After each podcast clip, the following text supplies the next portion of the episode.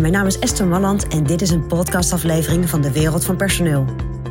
In mijn podcast deel ik graag mijn ideeën met je om op een slimme en simpele manier met je personeel om te gaan.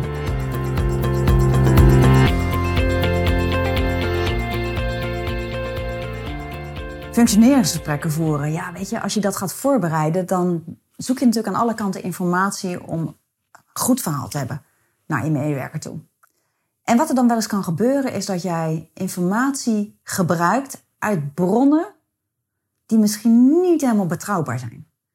En dat zijn vaak bronnen van via via. Dus je hoort van een collega van de medewerker dat iemand iets op een bepaalde manier doet. En je denkt, ja, maar dat is niet zoals ik het wil.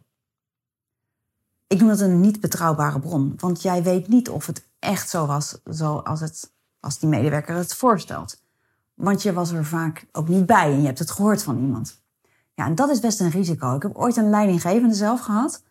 En die gebruikte dan vaak in functioneringsgesprekken. Dan zei hij tegen iemand: Ja, ik hoor in de wandelgangen dat jij. Uh... En dan dacht die medewerker: hm, In de wandelgangen?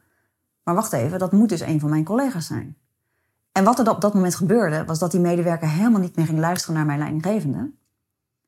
Maar dat hij zich af ging vragen: Oké, maar wacht eens eventjes. Wie heeft hier zitten klikken? Wie heeft hier verlinkt dat ik blijkbaar iets niet goed doe? Dus dat voelde heel onveilig. En uiteindelijk kwam dat gesprek met die leidinggevende helemaal niet meer op gang. En ik zat daar vaak bij als HR. Dus ik luisterde ook mee. Ja, dat waren geen leuke situaties. En dat waren ook geen, geen goede situaties, eh, moet ik eerlijk zeggen. Dus op het moment dat jij gesprekken voert met je, met je medewerkers, en dat zijn functioneringsgesprekken.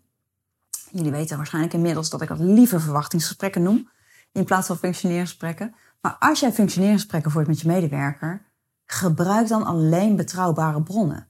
Dus informatie die jij zelf hebt kunnen constateren, omdat je er zelf bij was. Of informatie die jij redelijkerwijs op een objectieve manier hebt kunnen krijgen. En dat is natuurlijk gewoon als je het over getallen hebt of dat soort zaken. Maar laat je niet verleiden tot een een of ander fluisterspelletje. Dat je van horen zeggen iets gaat bespreken in een belangrijk gesprek met een medewerker.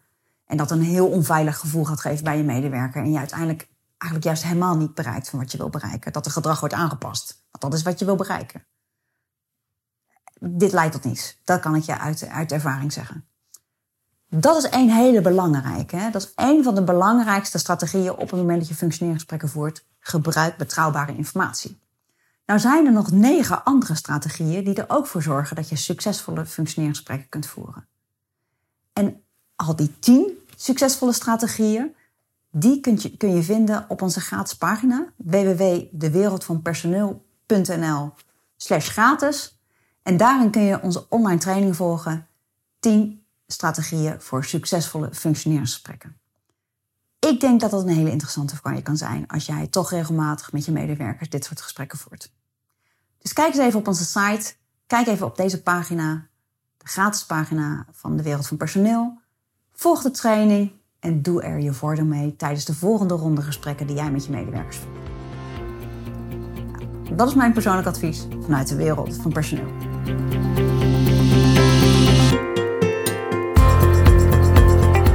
Wil je ontwikkelingen in de wereld van personeel blijven volgen? Abonneer je dan op ons podcastkanaal. Ook op onze website vind je allerlei slimme ideeën en adviezen. Dus kijk even rond op www.dewereldvanpersoneel.nl.